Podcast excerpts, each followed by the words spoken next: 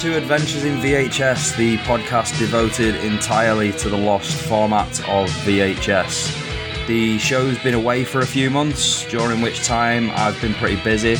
Uh, I've been moving house, I've been learning to drive, I've been defeating my fear of flying, I've been holiday- holidaying in Portugal, um, but most notably, I've been preparing for October when my first child is set to arrive in the world. Uh, however, despite all these life changing events, dear listener, you've never been away from my thoughts. In fact, it was while I was cooking gently on a Portuguese beach that I decided it was time to get the show back on the road with a brand new podcast. There have been some small changes though, which hopefully you'll agree are for the better. Um, the first of these is the brand new professional microphone I have in front of me, which replaces the rather naff headset that I had before, so hopefully I sound a little better to your ears. But the main change really relates to the format of the show itself. The first thing you'll probably have seen is that there's no specific episode number or movie title, which is because Adventure in VHS version 2.0 is going to play it a little bit more fast and loose in terms of what I cover each month. So obviously the focus of the podcast is still around the uh, the format of VHS, and it will all still tie into what I'm doing in the book. However, rather than just pick out one film to look at in detail, each episode will have kind of an overall theme, and I'll be working within that theme. Uh, so for this show, I'm going to be discovering Chuck. Uh, which basically means I'll be talking about one particular 80s action movie star who had plenty of films adorning the walls of my local video rental store growing up, but whose name, for reasons I'll explain in the first section of the show, was a bit of a dirty word in my household. Um, so once I've told you a little bit about that in kind of uh, more classic adventures v- in VHS style, if you like, I'll be taking a look at two of the tapes uh, that my family would regularly ignore in the aforementioned store. Uh, and I'll be taking you through the sleeve art, the trailers, and then the films itself. Uh, now, both of these films were also released through the the legendary uh, Golan Globus uh, movie empire, which was Canon Films. So that should provide a little bit of uh, interest as well. Um, and then in the final section of the show, I will sum up what I've kind of learned about this actor, which, as I'm sure uh, you've probably all guessed by now, is the one and only Chuck Norris. So I'll be giving my opinion on him as a sort of staple of home video entertainment. Uh, now that I've I've finally had a chance to actually check out some of his work for the first time. There was due to be an extra segment to the show, which was an interview with the director of a new documentary that kind of has a link to both Chuck Norris and VHS. But despite my best efforts, and despite the fact that it was it was them who originally contacted me asking for publicity for their film, I've kind of been let down, so that won't be happening. Um, I might sound a bit pissed off about this. uh, It's kind of because I am. Um, I wasn't going to mention it, but I had already promised that the show would go out on the 15th of the month. And I really don't like having to break those promises. So after having waited around for for people to have the courtesy to respond to emails, I just kind of eventually thought, well, you know what, fuck them. I've got a podcast to put together. So it's a little later than I had planned, but here we are. Um, on a, another separate point, very quickly for those who've been asking about the Adventures in VHS book, first of all, it's coming along nicely. Thanks for asking. The first draft is getting very close, and I plan to get into the second draft uh, of things just after Fright Fest this year. Um, at the moment, though, I am getting started on kind of building a case for the book.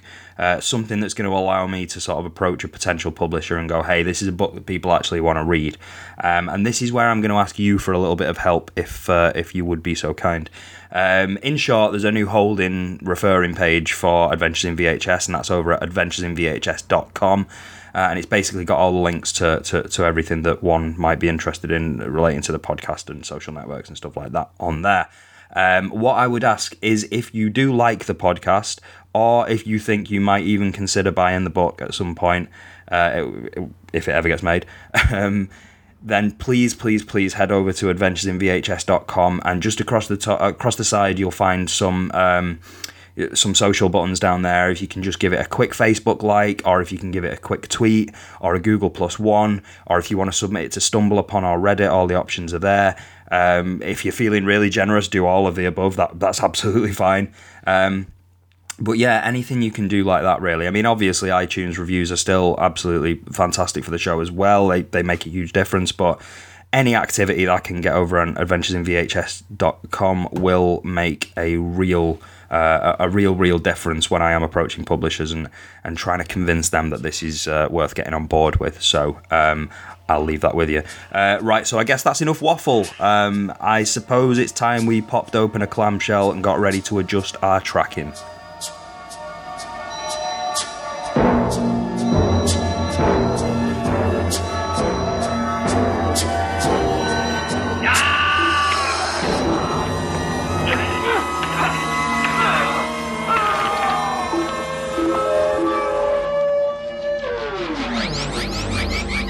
Now, despite growing up in the 1980s and having access to a wide selection of movies and being lucky enough to have parents that were willing to indulge my love of all movie genres, I can honestly say without any shadow of doubt that never once did a Chuck Norris movie ever find its way into the mighty jaws of our long serving Hitachi 8000 v- uh, V8 VCR.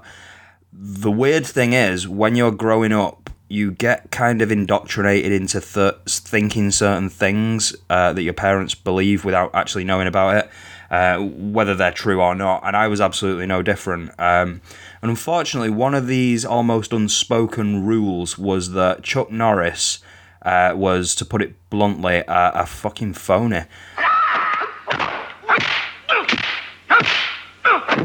So let me try to explain how this might have come about. Um, when my dad was growing up, he absolutely loved and worshipped Bruce Lee. Uh, he had an extensive collection of like Bruce Lee memorabilia and magazines from his teenage years that were stashed away in our house, and I wasn't allowed to go anywhere near them, despite the fact they were all boxed up and stored in my bedroom.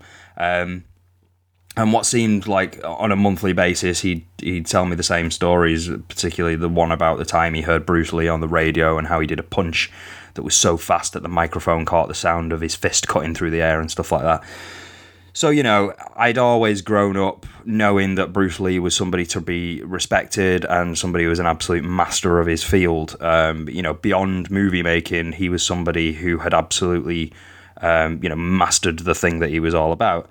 Um, now, in the early 1970s, Bruce Lee, having already established himself as an emerging martial arts legend, was living in the US and he was taking private students to train in the field of uh, Jeet Kune Do, which was his own brand of fighting, which sort of focused on the interception of the moves of your opponent um, rather than just sort of a, a process of, of kicks and, and punches. Um, so Jeet, Ku- Jeet Kune Do actually translates as way of the intercepting fist. Um, and it was this particular style that had attracted the attention of an awful lot of um, established martial artists and also movie stars. Um, and many of these people came to him for private tuition. So there was um, there was a lot of famous names that came to him, um, like Steve McQueen and stuff like that. Uh, but there were also just highly highly regarded and, and already well established martial artists. Um, now, one person who ended up being one of uh, of these students was Chuck Norris. Um, so Chuck Norris came to Bruce to learn more about this particular style of fighting. Um, and later on, Bruce would end up casting Chuck in one of his most personal films, which was Way of the Dragon. Uh, now, Way of the Dragon is a film that Bruce actually wrote, choreographed, produced, and directed, among other things. Um, so it was an important film to him, and it was the first time really that he'd kind of started to get a little bit of his own personal beliefs about um, about philosophy and stuff like that into into his movies. Um, so it was a big deal to him, and clearly, uh, you know, Bruce had some sort of admiration for Chuck Norris because he uh, he'd cast him in this film. Um, in fact, you only need to see the way Lee's character sort of pays a moment of respect to uh, to Chuck Norris's character after killing him, just to get a sense of of a, a real sense of that. Um, thing is, uh, while Way of the Dragon is absolutely a great film, it also sort of links Chuck Norris to um, to another of Lee's big passion projects, which was uh, Game of Death, which was an even dirtier word in our house. Um, and for those who don't know, Game of Death has a bit of a complex production history, mainly because Bruce Lee died before it could be completed. Um, what happened is uh, Bruce Lee started creating Game of Death. Uh, and then Enter the Dragon came along, and Bruce saw it as a way of really sort of making a mark in US cinema and sort of being much more of an international brand. And um, so he went and did that. And the, the plan was always to go back to Game of Death. And he even had in his diary uh, on the last week of, of him being alive that, you know, Game of Death production was going to start very soon and stuff like that. Um, however, he died before they could go back and finish things off. Um, so when the film Game of Death actually got finally released in 1978, uh, posthumously, the uh, the director actually uh, used other actors um, and cardboard cutouts of Lee's face uh, to kind of fill in the, the missing parts of his character. So I think uh, Bruce had actually shot something like 100, 100 minutes of footage uh, for the film, uh, but a lot of it, because he was such a perfectionist, a lot of that stuff was uh, stuff that would have ended up on the cutting room full, floor. It was bloopers.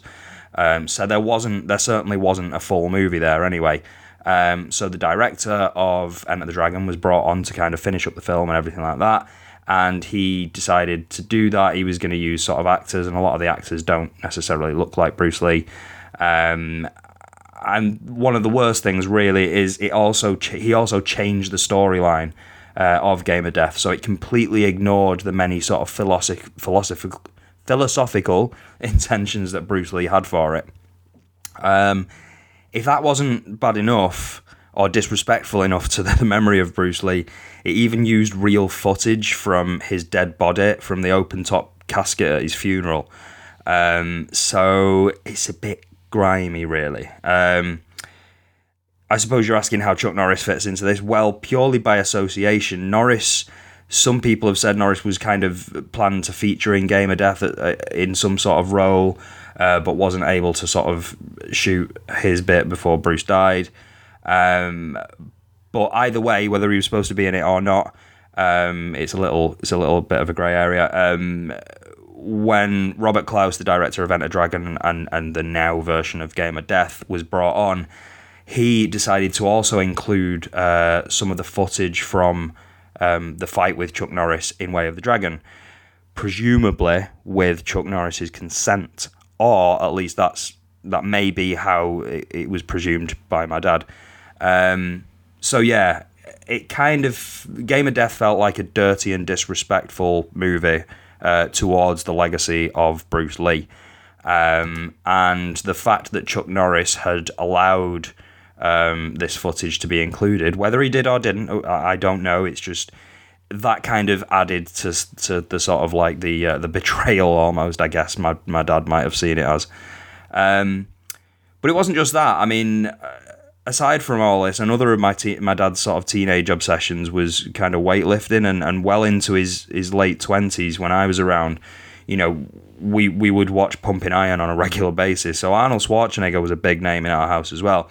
So when Schwarzenegger made the jump over to action films, he was one of the sort of undisputed kings of the genre.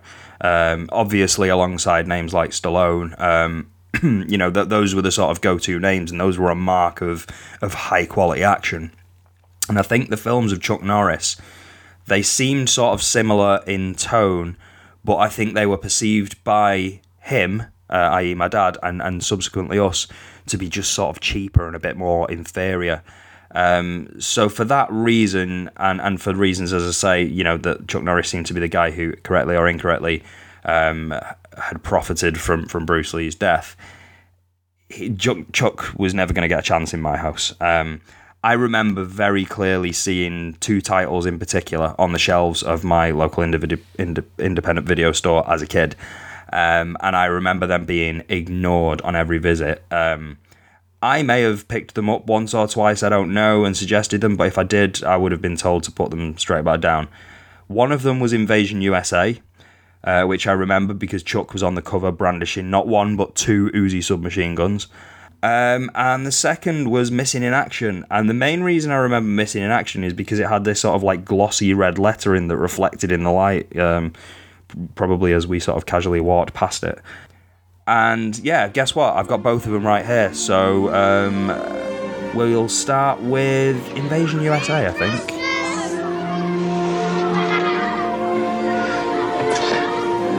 Can I pick the star up this year? Time for dinner. No one thought it could ever happen here. They are an army of international terrorists. America has not been invaded by a foreign enemy in nearly 200 years. Their target, America. Their objective, control. 18 hours from now, America will be a different place. Now, only one thing stands in their way. It's time to die.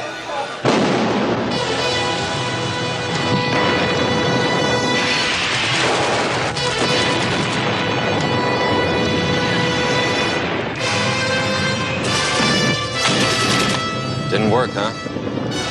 Now it will. They wanted a war. See you in hell. He gave them one. Send me a postcard. Chuck Norris. Invasion USA.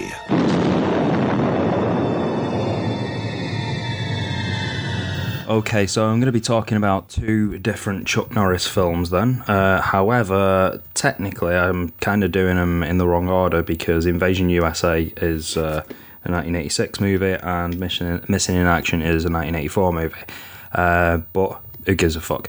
Um, right, so this first movie then, Invasion USA, I hold the MGMUA um, uh, big box release in my hand.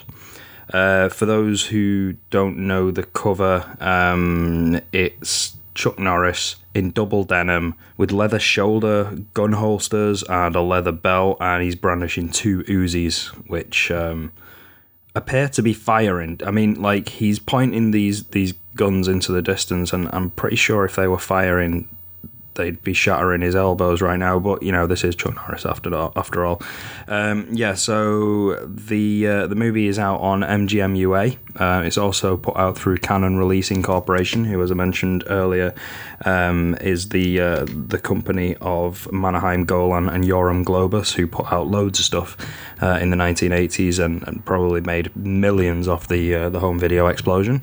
Um, it's a pretty nice cover, actually. It's just as I remember it. Um, the one thing I didn't realise though is the horrific typo on the front. Uh, no one thought it could ever happen here. Dot dot dot. America wasn't ready, but he was, and the wasn't has the apostrophe in the wrong place. Which, as a copywriter, that really bothers me. But I'll ignore it. A big gold sticker on there that this is the hi-fi stereo version. Um, I know a version of this was also put out um, in mono because I've, I've seen both it. I think actually when I bought this, I think the mono version was available uh, from the seller as well. Um, but this is the hi-fi stereo version, which is lovely. Um, beautiful, big, serious action font. Invasion USA, 18 rated, of course. And same font on the side with the 18 certificate and the MGMA MGMUA uh, home video hologram on the side to prove that it is in fact genuine. And then just going round to the back, uh, we get the uh, tagline of sorts repeated. No one thought it could happen here. America wasn't ready, but he was. Um, and then there's a photograph of Chuck just seemingly appearing from somewhere behind someone who's got a hostage. It looks like he's just appeared and he's grabbed hold of this guy's gun while this person is trying to take a hostage. Um, and then there's a giant picture of a, a, a tank at the bottom, looks which looks like an enormous phallus that's uh, just sp- spread right out across the back of the uh, back of the sleeve. Um, so yeah, at this point, I will read you the um, I'll read you the blurb from the back of this tape. Everyone knew it could never happen in America until the day it did. How can you defend a country invaded by organised international terrorists who strike ruthlessly, mercilessly, and then vanish into nowhere? Who can you send to stop them? You send the toughest, fastest, and most cunning man you've got and pray that he's good enough. It could never happen. Or could it? So yeah, that's that's pretty intriguing. Um, uh, let's take a look at it, shall we? Um, we'll take a look at the trailers. Uh, it's in a beautifully uh, a beautifully embossed MGM UA home video silver big box as well. So that's nice. Okay, so the usual piracy warning, and now on to the MGM UA logo. MGM UA home video The following logo. new films, which will soon be available from your local stockist, are brought to you by MGM UA Home Video, Thank you very much. one of the leaders in home entertainment. Whatever you say. What's up first? Right, this is another Canon Group movie. Uh, that's Ice-T for some reason. And this looks amazing. This is Mar- This is Mario Van Peebles and the bloke from ER having a rap battle.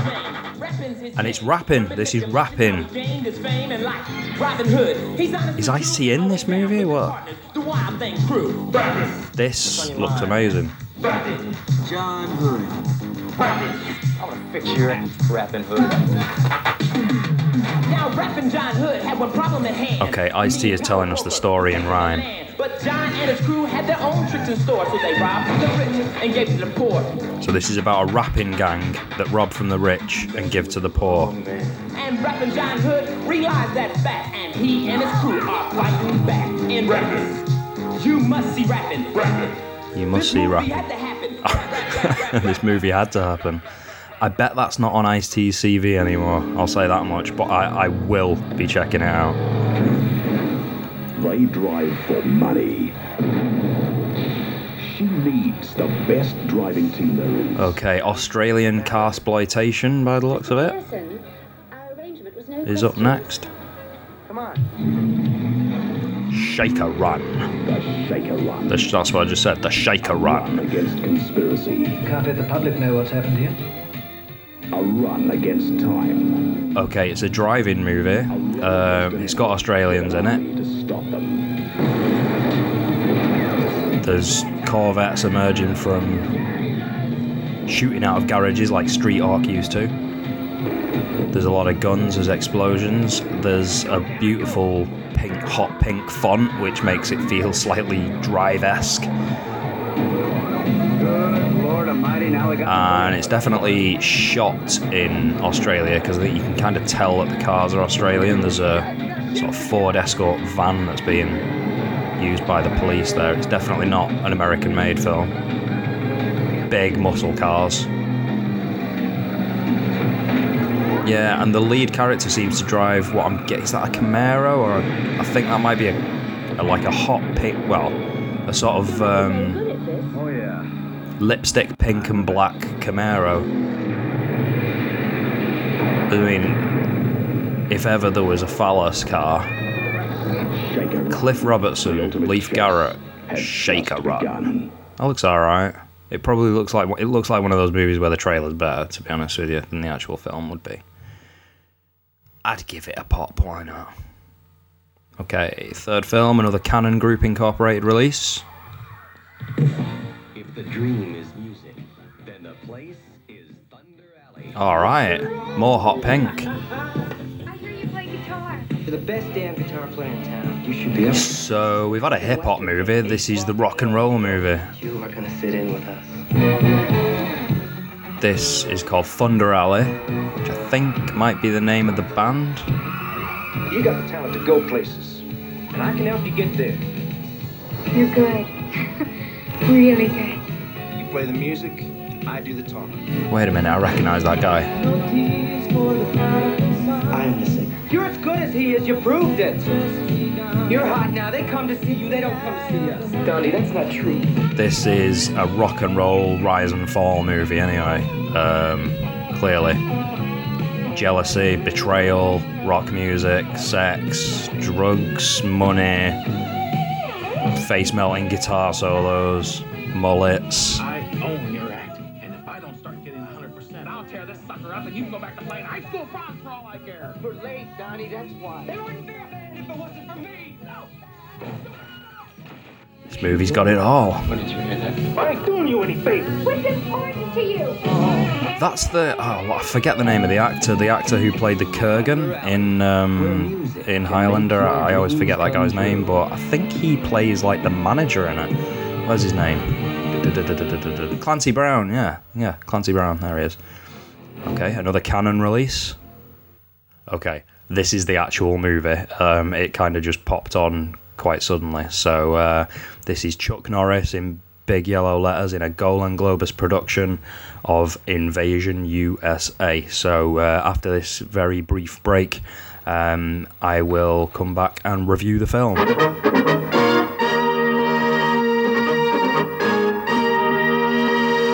Okay, so you know the synopsis. Organized terrorists invade American soil, so in response, America sends in the one man that can take them down. Uh, the thing is, in the film itself, it's not really as simple as all that, uh, which is ultimately one of the things that lets the film down a bit, uh, certainly in the first act. Uh, the first third of the film is a bit confused, and it is a bit difficult to get a feel for why anyone's actually doing what they're doing. Um, but the uh, the film opens by introducing you to the main bad guy, who's uh, Mikhail Rostov, who obviously borrows his name from the then Soviet leader Mikhail Gorbachev, uh, and is played by plastic-faced lunatic Richard Lynch. Uh, and you really get to see what a, what a specifically evil bastard he is. Um, so in the opening scene, he kills a boatload of innocent men, women, and children who are Cuban refugees who are seeking the freedom of the great USA. Um, and unknowingly, they're also sat on top of a massive haul of drugs uh, and guns, um, from what I can gather. So it's kind of established early on that this Mikhail Rostov is a, a big time smuggler of guns and drugs and evil. Uh, he smuggles evil. Um, and yeah, so knowing that he's a smuggler, um, you then get to see the level of smuggler he is. Uh, when he sort of uh, gets into a, a one-on-one with a Cuban crime lord who he's he's actually trying to sell drugs to. Um, so he enters the room as sort of the guy who is to be intimidated, and then he turns the situation round and, and, and basically cuts this guy up. Um, so you do get to see that he's capable of taking anyone down. He's big time. He's tough. He, he can handle anyone. He's not bothered about the fact that this Cuban crime lord is supposedly quite high up the chain. Um, so yeah, he's big time. Um, also, just very quickly to point out, the um, this actual VHS release uh, is quite badly cut in parts. Um, and that is the most uh, clear sort of cut that scene between uh, Rostov and the, the, the crime lord, where he sort of attacks the uh, the crime lord and the girl that's there. It's it's very badly cut to the point where you don't really know what's happened. You can just kind of see that somebody's been injured. Um, so yeah, um, I would imagine the DVD is not cut nowadays. Uh, I would have to double check that, but I would imagine that's the case. Anyway, after we've kind of been introduced to him, learned a little bit more about him, next we get into a day in the life of our hero, Matt Hunter. Uh, now, Matt lives out in the marshlands of the Deep South, and of course, he's played by Chuck Norris. Um, and he spends his day riding about on his hovercraft, wrestling alligators with his friends, uh, conditioning his beard, probably, um, and laughing at armadillos, uh, and also eating frogs. Matt, you want to come to dinner tonight? Got some live ones. Fried, steamed, barbecue. Your choice. God, I'm sick of frogs. Now, apparently, these two people, the evil Soviet drug smuggler and the quiet armadillo loving swamp dweller, have some sort of connection, but it's never really clear what that connection is.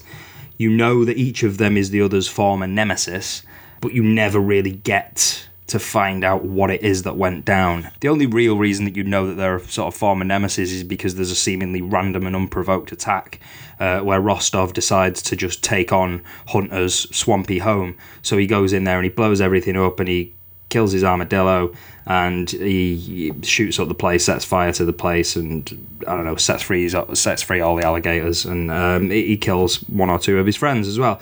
So you know, it gives Hunter a bit of a um, it gives Hunter a bit of a reason to sort of go on a mission, but you still don't get the impression that he's convinced that he should be taking this guy down.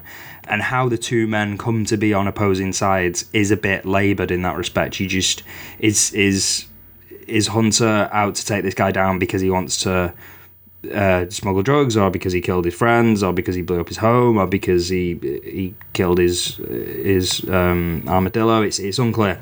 Mainly because you know at one point, even when um, the CIA come to come to Hunter, he doesn't seem to care. He's retired and he wants to stay that way, and he's not really that bothered. Uh, but it, I guess it's only really when the uh, the drug smuggler uh, Rostov decides that Hunter's a threat that he blows out blows up his home and everything like that. Then, seemingly completely out of the blue, during a conversation in a cafe, Rostov decides that he wants to invade America. Meanwhile, Hunter has been sort of walking around in silence, just occasionally frowning and sort of emoting by moving his eyebrows and looking into the distance. Um, and he's decided around the same time that he wants to come out of retirement. I'll take the assignment. But remember, I work alone. So if this setup sounds pretty weak and pretty convoluted, I'll be honest, it's kind of because it is. And it doesn't really help that Norris is a little bit uncharismatic as the lead actor. Apart from the the moment where you see him give the sort of hugest, happiest bearded smile I think I've ever seen, uh, when his armadillo knocks over a bowl of milk, he just sort of grimaces most of the time and looks like he's sort of struggling to remember his lines. When things get going, you do get a bit more out of him though. The action allows him to come out of his shell and, and do less in terms of acting, which is good. And he also gets to deliver a few worthwhile one liners that elevate the film and give you a little bit of something to root for for him as a character. If you come back in here, I'm gonna hit you with so many rights, you're gonna beg for a left. And it's around this time I actually discovered what must be one of Chuck Norris's big tricks, and something that's kind of teased a little bit on the uh, the image on the back of the uh, on the back of this VHS box. And that's that he's got this sort of trick of just being around when no one thinks he's around. So on multiple occasions in the film, something will be going down. May just be a conversation. It may just be something that feels a bit sort of rapey, um, and he'll just sort of pop out of the shadows, just as if he's been in the room the whole time. And then you know he'll sort of rough the guy up and get out the information that he needs and, and move on. So yeah, everything sort of builds up towards a climax where Chuck is walking about from place to place and seems to just sort of know automatically what's going down, what's going down and where, and what he needs to sort of blow things up. Yeah, so it it builds towards that climax, and as I say, because of the action, you sort of you become distracted from the uh, the inadequacies of Chuck Norris as an actor. I'll say, but you know, it sounds like I'm being quite down on it overall, there are plenty of things to recommend about Invasion USA that make it a, worthy watch, but you do need to really ignore how stupid and badly conceived some of them are. Feel like talking? I didn't think so.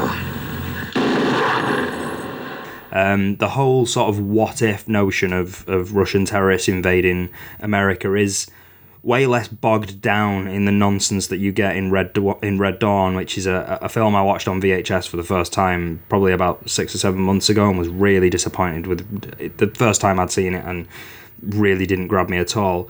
Um, so in that respect, at least this is more enjoyable. Uh, you do get to see things roll out as they would in a dumb action movie about Russian, Russian terrorists invading America. Strangely, when the whole threat to American freedom thing happens, it's done on a very small scale, which is understandable because this is you know quite a low budget film, but you get the sort of terrorists sort of wandering into uh, into small sub- suburban streets and just shooting off rocket launchers. So they're not going for you know they're not trying to blow up the World Trade Center or anything. They're just sort of taking on American freedom right where it lies, if you want. So teenagers kissing kissing on the beach. US chat shows, suburban families decorating Christmas trees, playing football in the street. These are all the symbols that are kind of set up as this is what America is before these Russian terrorists will then just sort of move in and start blowing shit up. So it's clear what they were going for. It just feels a little bit small. Um, so yeah, all in all, these these are things that are. Uh, quite direct attacks on Americans by what is a small army of invaders led by Rostov. And it's great because it's extreme. Um, is it the best way to invade a country? Uh, probably not. Um, so, overall, I would sort of kind of recommend Invasion USA, but I would have some um, trepidation about going into it if, if you're not a fan of this type of thing. It's not brilliant. Chuck Norris is not brilliant at this point for me, um, but I got some enjoyment out of it.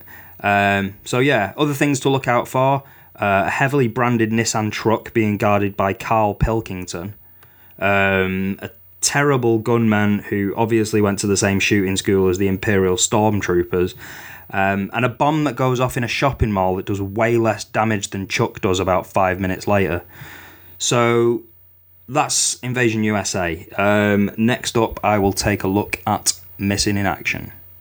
Hi, I'm John Waters. Yeah, hi, this is Dolph Lundgren. Hi, I'm Lance Henriksen. Hi, this is Keith Gordon. Albert Kuhn. Miguel Ferrer. Nancy Allen. Robert Davi. Richard Elfman. Illeana Douglas. Patrick Warburton. Zwingshauser. Cliff DeYoung. Steve Railsback. Mr. T. William Katt. If you haven't been listening to the Projection Booth podcast, you're missing out. Each week, the Projection Booth brings you in-depth discussions of some of the most interesting movies ever made. I'm Mike White. No, the other one. I'm the guy who wrote the film fanzine Cashiers du Cinemart since 1994. Since early 2011, I've been co-hosting the Projection Booth podcast. Try us, won't you? I never try anything. I just do it. Visit the Projection Booth at projection-booth.com. Vietnam, 1984. Chuck Norris is James Braddock. Decorated war hero. Ex-prisoner of war. An American on a mission. One man who couldn't forget the Americans that were left behind. We categorically deny that there are any living MIA Vietnam. Wrong answer. James Braddock has returned.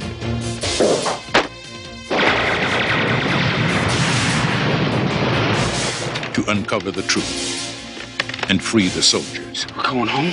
Missing in action. Damn right. James Braddock declares war.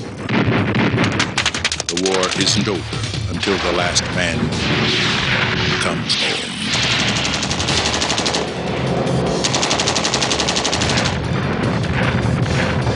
America had no more heroes. Until now. Chuck Norris, in action.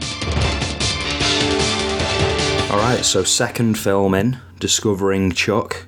I must admit, after the first film, then, as I'm sure you've gathered, I'm not 100% sold on Chuck Norris at this point, but we'll move on to Missing in Action, uh, which is a movie from 1984, and I hold the copy of it on Guild Home Video here right in front of me. It's a sleeve that I do actually remember very well indeed. I remembered the Invasion USA cover, but I really remember this one, and I definitely remember us walking past it on numerous occasions with you know absolutely no chance that we'd pick it up and uh, and take it out for rental for all the reasons that I've already mentioned. but yeah, it's an attractive sleeve. I'll, I'll say that much. Um, this, as I say, is released on Guild Home Video, but is also again um, put out through the Cannon Group. And just looking at the sleeve uh, across the top in quite small uh, letters, we've got the Cannon Group Incorporated presents Chuck Norris in much bigger white lettering, and then Missing in Action in really quite gorgeous, uh, reflective red lettering. That's the main thing that I kind of remember from this sleeve. I remember it always, you just walk past it and the light would just sort of pick up the lettering. So it's very clear in my memory.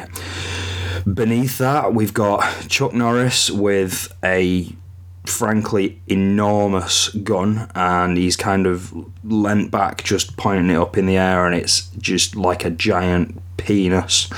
And so yeah you've got chuck there sort of leaning back. His hair's quite long his beard looks well conditioned he's wearing a headband he's in full uh, army gear and he's just sort of like rocking back and rocking back and just sort of like cocking that gun up in the air. In the background, there's an explosion and a helicopter, and some people either are they climbing onto? Yeah, climbing onto a helicopter. So it's quite clear from the setting that this is Vietnam. It certainly looks like a, a Vietnam Vietnamese style sort of um, war movie, at least. And then just to confirm that, at the bottom, you've got this rather bizarre sort of um, quote, uh, and I say it's bizarre because it well, it says in quote marks, "The war's not over until the last man comes home," and then after that, it's got Vietnam, 1984. Now the war's not over until the last man comes home, Vietnam 1984. The way that reads and the way it looks on the front cover of a, a video sleeve is it looks like a quote, like uh, a, like a, a pull quote, like a movie quote, like the war's not over until the last man comes home, five stars, Empire. Like it looks like that. But the quote seems to be attributed to Vietnam in 1984. So I don't really understand what that is, but um, fair enough. I'll go along with it.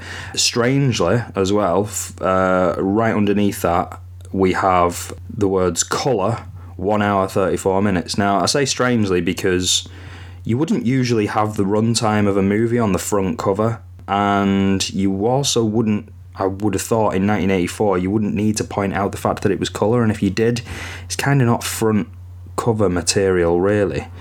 So that's a strange one. Um, I'm just going to have a quick look actually uh, and see if that's something that's true of all guild releases. Um, nope. Nope. Ah, right. I'm looking at a couple of my other guild home video releases. Uh, I'm looking at The Rats and The Last American Virgin and they too have colour 1 hour 32 minutes, colour 1 hour 26 minutes. So maybe it's just something that was specific to that label, but it's it does seem like a strange choice. So um, moving along, then the side panel has the same font, uh, however, it's not reflective on the side panel. Um, this is a 15 rated movie, so perhaps slightly. Um, slightly less violent than Invasion USA. That's a bit of a worry, but never mind. Um, we shall see. And then we get to the back, and there's a whole selection of photographs. You've got uh, Chuck and a buddy on a boat uh, firing guns into the distance. Um, then you've got what looks like American POWs being tortured by a Vietnamese guy. Then there's another action scene in a boat, um, and another action scene in a boat. And each of these sort of ones that involve Chuck Norris all have some. He's all with. He's with some kind of old guy. I don't really know who that old guy is. Uh, I'm sure it will find out that he's sort of like his best buddy. Um, all right, so let's get on to the blurb, shall we? Um, a blistering saga of one man's battle against the odds and his stalwart belief in principles above all else. Long after the end of the Vietnamese War, Colonel Braddock, Chuck Norris, is still trying to convince the government that many American soldiers are still alive in Vietnam, missing in action. Enraged by their lack of action, he takes matters into his own hands and launches a bloody offensive against the secret strongholds whose walls still imprison the men he seeks. And we've got a couple of quotes, uh, review quotes here. Next to the contents of this pick, Green Berets is mellow stuff. That's from Variety. And then after that, Uh, we've got from the Daily Mirror, "Good on you, Chuck. John Wayne would have been proud." So, uh, fantastic quote from uh, from the Daily Mirror there. And then across the bottom, we've got the uh, the credits, the 15 logo, the Cannon logo, and then again running time one hour 34 minutes. Um, jacket and packaging from Guild, uh, movie from Cannon 1984. So I must say, just glancing at the back of this, this kind of looks a bit more promising to me. I'm I'm kind of in the mood for this type of thing. I think, and I think the fact that it says you know, Chuck Norris is trying to convince the government that many American soldiers are still alive and he's enraged by their lack of action, takes matters into their own hands. I'm hoping that that means this is going to be a bit more of a decisive action movie and we're going to see more of Chuck actually, you know, badgering the American government and then being enraged and just going out and doing stuff and just something that gets across his personality a little bit more. Um, and, and, and as I say, like from that sort of from that blurb, it seems like a fairly simple, straightforward story. So hopefully, it won't get over complicated and sort of convoluted like uh, Invasion USA did. Um, we'll see. Anyway, we'll see. Uh, for the meantime, though, uh, it's time for us to look at the trailers. So this is in a uh, a rather fetching. Um, burgundy, I think you'd call it, burgundy uh, Guild home video embossed plastic cover. And the Guild home video tape actually has the sort of the hinged uh, upper part. Oh, that's nice. The actual hinged upper part, upper part of the videotape is in the same sort of uh, burgundy colour, and then across the top uh, there's a gold embossed Guild uh, home video logo with Guild home video written across uh, the top as well. That's really nice. That's a really nice touch. And only I'm the type of person who can get excited about things like that. So let's have a look at these trailers. Okay, so the first trailer is a U trailer for a 15 rated film, and it's on Guild International. I just want you to be certain that you're ready to throw it all away and be out there on your own. I want to divorce my parents. Oh, right, okay. That's um, Drew Barrymore. Around the age that she was when she did ET as well, so old school Drew Barrymore. I'd be married to her. Before the drugs. What do you do? Who? You. Me? Um, nothing. I'm, I'm just engaged. Is that Shelley Long, I think, as well? So we've got Drew Barrymore wants to divorce her parents. I think Shelley Long's her mum. Did they end up together? This is weird. Is this a comedy or a drama? What the f- I don't think we've got enough flies. We've already got every fly in the state working. Every interview I do, I, I tell them, you lay down the script. I did more than I just really can't tell what the storyline's supposed to be in this film. That was your publisher. She wanted you to know your book just reached number one. Okay, so Hace nada, papacita. Stop it. I want you to speak to us in English, please. I never used to be distant or bicker. I feel like my mother. it just appears to be about a family. I'm not interrupting anything. Mom didn't want to have anything to do with my dad. She said he was a worthless human being who didn't to know us. This is a difficult one to talk about because this is obviously just some sort of like light family drama with comical elements, um, and Drew Barrymore is at the centre of it a little bit, but it seems to be more about the parents and their relationship. Ryan O'Neal, Shelley Long, and Drew Barrymore. Irreconcilable. Irreconcilable differences. That looks terrible. Directed by Charles Shyer. I don't fancy that. Alright, the Cannon Group. Is this another hip hop movie? Please let it be another hip hop movie. Hey!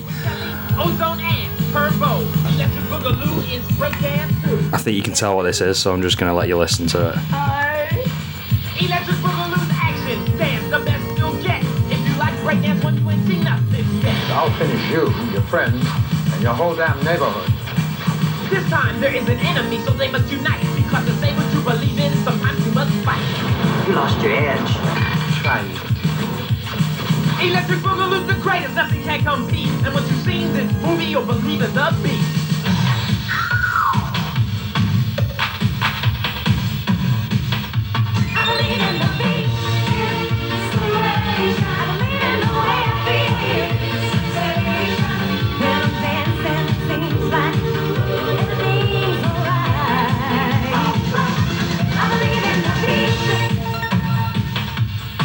Okay, so for those who don't know, Breakdance 2 or Breakin' 2 Electric Boogaloo is one of the finest films ever made.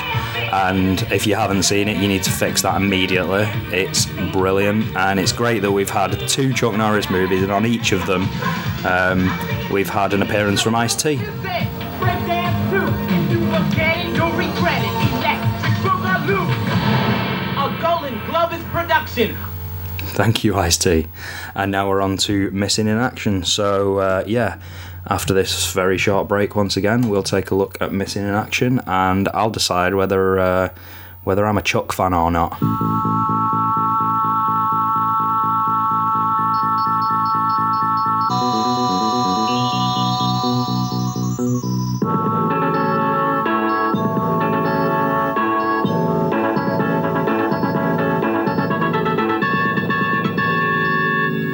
From Chuck's rather confused 1985 vehicle, uh, we take a slight step back in time to 1984 for another entry in his film resume.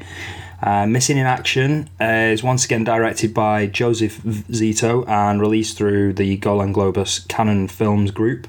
Uh, this time, however, is released on Guild Home Video for VHS in the UK. And as you heard from the synopsis, it promises to have sort of Chuck as this angry Vietnam vet who heads back into the jungle to rescue the US soldiers that he believes are still missing in action. So the first thing to say is the opening 10 minutes of the film um, are, are, particularly interesting. I found myself on very comfortable ground straight away. Um, was very p- positive about what I was getting into. Uh, there's a great theme tune that uh, makes sort of clever use of gunshots and missile sounds. Uh, but the main thing is really there's a pretty sweet action scene that really kicks things off in the right in the right vein. Um, the thing is, is while uh, there is certainly something similar in Invasion USA, uh, in that there's a, a, sort of opening um, prologue, if you like. In the case of Invasion USA, it's basically to help out uh, to, to, help out with setting up of this rather flimsy bad guy um, and his sort of ever changing motivations. After that scene has passed, the film sort of wanders off and it takes a while to get to the action. Uh, with Missing in Action, things are done in a much more interesting way. So you kick off with this great action scene, and it puts Chuck Norris right at the center of the Vietnam battlefield as he's sort of uh, attempting to get his men to a waiting chopper and escape from uh, Saigon. Um, so not only do you get the sort of visual and audiolog- audiological pleasure of bombs and grenades and gunfire in this sort of jungle setting, but you also get Norris looking 100% comfortable and confident in his environment. So he looks like he knows what he's doing. He's striding through the jungle. He looks like a hero. Um, he's covering the soldiers while they try to escape, and, and he's just blowing shit up as he goes along as well. And then, just seconds before it's revealed that what we're seeing is actually a kind of waking flashback um, Vietnam dream, you get this wonderful moment that really shows just how willing Chuck's character Braddock is to sacrifice himself to save his men. Um, it's a moment where you see uh, two of his men have been killed, and there's a, a, a, Viet, a Viet Cong who's kind of stood over them and he's just stabbing away at them with his bayonet, even though they're clearly dying. And Chuck sees this and just sort of looks at him with this this this look of pure disgust. Um, and he looks down at him, and then he just jumps. He just jumps down on him, and as he's falling, he sort of pops the pins on the grenades and it all sort of moves in slow motion, and it is quite brilliant. It is a, a proper sort of um, fist pump moment, so that's great. Uh, but then he kind of wakes up, you realise it's been a dream or a flashback or a little bit of both, and you're back in the real world and you get to see that Braddock is, in fact, um, a Vietnam vet who's kind of become frustrated with the government uh, because they won't acknowledge that there are still US soldiers out there who need to be saved. Um, we also learn in an extended TV clip that uh, watching Spider Man and Friends can cause painful memories of, of bloodshed, to, bloodshed to Vietnam veterans. Um, so rather than sit around and sit through badly animated 80s Marvel cartoons, uh, Braddock, Braddock decides he's going to head back into Saigon, uh, which has now been renamed Ho Chi Minh City. And he's going to accompany a team of investigators who are looking at whether there actually are US soldiers that are still being held captive. And uh, being Chuck Norris, he decides that he's uh, he's going to travel there wearing tight stonewashed denim. Just look at the way the son of a bitch is dressed. Who am I trying to impress, Senator? Now, at this point, you might think, certainly based on what I've suggested are, are Norris's clear strengths and weaknesses, uh, that things will drop off a little bit. Uh, you've got very little action going on, and the film is leaning quite heavily on the political paranoia, the personal vendettas, and the sort of uncomfortable meetings that are going on between Americans and, Viet- and Vietnamese officials.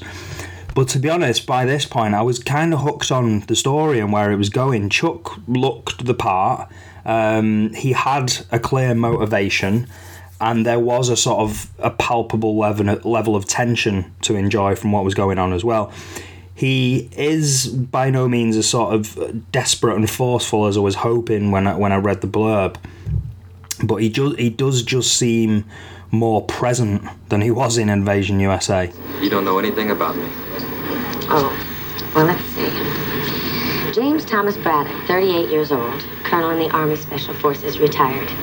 Prisoner of war for eight months, missing in action for seven years, escaping last year, and you are now in Saigon at the request of the president to see if there are any more Braddocks in Vietnam.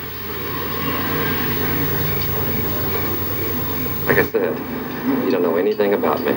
As well as all that, though, we do get to see Braddock do some things that show that he's he's agile and he's well trained and he's kind of single minded, um, and he's that sort of uh, badass character. There's a whole ruse that he creates uh, to let the Vietnamese guards in the hotel think that he's bonking the female investigator who's, who's come over as part of the political entourage. But instead, he actually goes off scaling buildings and creeping into bedrooms to try and see, in his words, what's changed in Saigon. So it's not 100% clear what it is he's looking for, uh, but it's enjoyable enough sort of seeing him look for it and, and seeing him sort of operate in the shadows for a while at least. Um, and then you've got the sort of light comedy aspect of of seeing him uh, have to get back in bed with the aforementioned uh, sexual decoy uh, before the, the, the guards have sort of burst through the door and, and found him out. Um, sadly, after that, things slowed down a little bit, I will say. Um, and then when you get to sort of the film's 50 minute mark, the plot and sort of political intrigue has sort of worn itself thin. Um, while I was watching I actually picked up the VHS box a couple of times to check, you know, to check that I'd got the right idea about the film because there really wasn't very much happening and it didn't seem like the images that were on the back of the box were going to happen anytime soon. So I didn't know when I was going to see Braddock charging through the jungle with a massive gun. I didn't know when he was going to be taking down evil with this armed warboat. Um, I didn't know when he was going to be sort of buddying up with this this random character who he's, he's in a boat with on, on one of the pictures on the reverse of the sleeve. Um, and I was kind of wondering where it was going. So it did lose an awful lot of steam uh, towards the the end of the second act. Um, thankfully, I didn't have to wait too much longer. Um, the arrival of M. Emmett Walsh really sort of um, gives the film a lit a little bit more sort of light comic relief and um, introduces a character that just sort of fills things out a little bit more. I think he's kind of, by this point Chuck is kind of wandering around on his own, so just giving him out, giving him somebody else to talk to and interact with is is is interesting and and definitely worthwhile at this point. Um, and really, the introduction of his character as well gives the film an avenue to take. Uh, to take the story sort of into the climactic third act uh, from from where most of the, the images from the cover have been taken. What the hell you need my boat for anyway? Going back to Nam. Rescue some MIAs. Oh shit, Braddock, you're crazy. said we. Said we're going back. You owe me, Tuck. I need your help. Yeah? I owe you. More than once. All right, you bet. I'll take you in. I'm not going ashore. Okay? So as I say, at this point, from from here on in, things sort of pick up a bit, and some of the rot that's set in in the, towards the end of the second act has started to dissipate a little bit. Um, that's also helped by a scene where you get to see the prized gunboat and, and how Braddock is able to talk down the price from $20,000 to $10,000. Uh, and he does that by climbing up onto the boat and turning one of the guns round to the guy who's who's selling the boat and just sort of insisting his own price upon this guy. Um, so yeah, those are uh, Chuck's bargaining skills. How much? 20,000 American dollars for the raft. The rifles and ammunition, I throw it. three.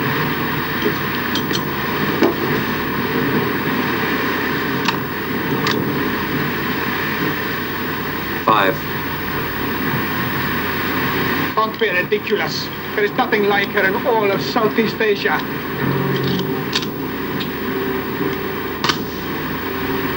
Seven. Seventeen.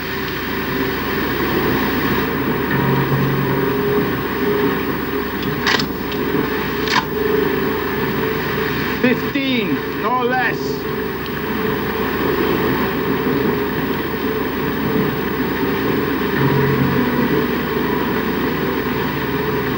Ten. Deal. So, what do you actually get in that climactic last act then? Well, there's a pretty decent car stroke truck chase that picks up the pace and sort of gets you onto the boat section of the film. Uh, and that sort of stops for just enough time for Braddock, Braddock to kind of get revenge on his torturer from, from his time behind enemy lines, so that's nice. Then there's the section where they've spent some time on the boat and Braddock charges into a, a sort of POW stronghold and there's stuff blowing up everywhere and and he then discovers that the POWs have been taken elsewhere. So it's back into the boat uh, to chase them down and then Q Norris and Walsh sort of cutting through the water shooting down enemies throwing grenades grenades around. And then probably the best moment of the entire film um, where the boat that they're in takes a bit of a knock and um, uh, and Walsh and, and Norris end up out of the boat, and you get these sort of like three Vietnamese guys, and they're sort of lined up and they're giggling away, they're laughing because they think that they've taken taken him out. And then Chuck just emerges from the water in slow motion, and it's just the perfect speed. He just emerges, and you see this water just dripping off him. And as he comes out of the water with the gun sort of pointed up at them, he's just bang, letting off a round, bang, bang, bang, letting off a round, and it's it's a beautiful thing. Do we run or fight? We don't have a choice now. So to sum up, then, Missing in Action is a lot of fun, and despite a pretty harmful lag in the in the middle, uh, there is pre- plenty in there to keep you interested. The ending's a bit strange and a bit sudden, um, but towards the end, you also uh, the film is kind of allowed to come full circle. So the great opening scene that you got um, with that great sort of Vietnamese action sequence, uh, it comes sort of back around to that, um, and it also gives sort of Braddock the uh, as a character, it gives him the sort of closure that he needs. Um, so that's great. It wraps itself up quite nicely. Um, overall, it is a more impressive piece of work than Invasion USA. But is it enough to convince me that my dad was wrong about Chuck Norris and that I'd missed out on something very special uh, every time we ignored the, v- the VHS efforts that he had on the on the shelves of our local store? Well, I'll be honest, I wouldn't say I'm particularly impressed. I can certainly see that back in the days of sort of VHS rentals, the films of Chuck Norris would offer some sort of cheap action thrill when there wasn't an Arnie or the St- or, or Stallone vehicle available on the shelves to rent. But I can't really imagine that I would have been that satisfi- satisfied with with what these movies have offered back then either. Um, I think when he's in the thick of the action, he does sort of look the part. He commands the screen a little bit more and is quite convincing. But when he's asked to do anything else outside of that, for me, he really kind of flounders. Um, now, I'm not saying that the kings of 1980s action movies were necessarily the great act- greatest actors in the world. They really weren't. But you could always rely on them to sort of work you up into a bit of a frenzy, even in the scenes that were just leading up to the explosions. So, you know, whether it was sort of because they were a little bit silly and or, or whether it was just that they didn't mind making fun of themselves or whether it was just them taking themselves too seriously, you know, there's an awful lot to be said for for how those particular actors, and obviously I'm talking more specifically about um, Arnie and, and Sylvester uh, more than anyone else, but you know, they had a certain on-screen presence, uh, very different but um, uh, very definite, and sadly, that's exactly what Chuck for me is missing. If you ask him to say, for example, lighten the mood with a one-liner, it falls pretty flat. If you ask him to look sort of pensively into the distance while he's sort of thinking about the memory of a dead friend, he just kind of looks like he's forgotten his lines. And even really, when it comes down to fighting skills, I didn't really see anything that made him stand out from the crowd.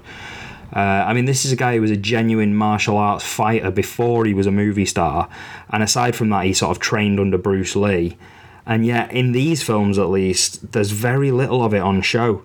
Um, and I found that to be pretty disappointing. Um, so, in conclusion, I, I, did get some enjoyment out of both Invasion USA and Missing in Action. Um, I think some of the uh, climactic sort of. Uh, some of the climactic stuff in, in Mission in uh, sorry in Missing in Action, uh, particularly, there is you know th- there's some stuff to be enjoyed, but overall I did find the pair of them a little bit disappointing. Um, in fact, I think if I was browsing the shelves of Video World in Swinton and looking for something to take home for £2.50 per night uh, right now, I feel pretty certain I'd still be walking right past the stuff that carried the bearded face of Chuck Norris. Sorry.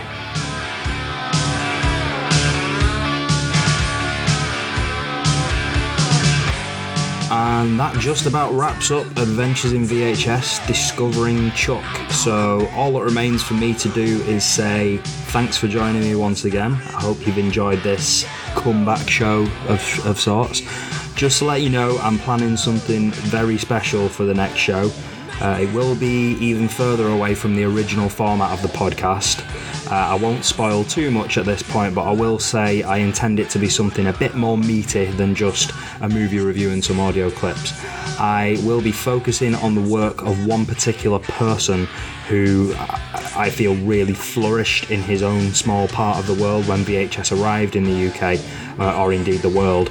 Um, and I've lined up interviews with a number of different people who I'll be speaking to about what he was like as a man and why his movies are so special. Like I say, I don't want to give too much away. Uh, safe to say, it's a man I don't think many people will have heard of. Um, and I'm hoping that the show will work as kind of an audio documentary on on him as a subject. Uh, I've already started working on it, and I'm very, very, very excited about doing it. Um, and the plan is to have it up in late August, just before the bank holiday weekend. So, to any uh, international listeners, that would be um, just before the sort of weekend of the, the 23rd, 24th of August. Um, in the meantime, if you simply can't get enough of me talking about VHS, you should go and check out the latest episode of The Projection Booth, which I guested on recently and chatted with Mike and Rob about all things movie related. Um, and of course, you can hear me most weeks over on the 35mm Heroes podcast with Jordan and Ian, where we talk about the latest releases and everything else we've been watching besides. Finally, I'll just take a moment to remind you that Adventures in VHS does need your help if you can spare a few seconds. Uh, so if you if you could possibly spare that time, please head over to adventuresinvhs.com and just like the page. Uh, that would be tremendous. If you could like it, if you could share it, if you could do whatever you want with it. Um, yeah, that would be great and it would help a great deal. Um, in addition, adventuresinvhs.com is the place to go for links to my Twitter account, the Facebook account, the Instagram, the YouTube channel, uh, as well as uh, Adventures in VHS on YouTube and, uh, sorry, on Stitcher and iTunes. Uh, where reviews are always welcome too. And if you'd actually like to contact the show, I would love to hear from you, and I would really love to hear your VHS memories and how you feel about the format. It's obviously something that people are very passionate about, so please drop me an email via adventuresinvhs at gmail.com, and I will read out anything that, you uh, you choose to send through to me on the next episode. So that's about it. I hope you've enjoyed the show as uh, much as I've enjoyed putting it together for you. I will be back at the end of August with a very special show, as I mentioned. And in the meantime, uh, take care of yourself.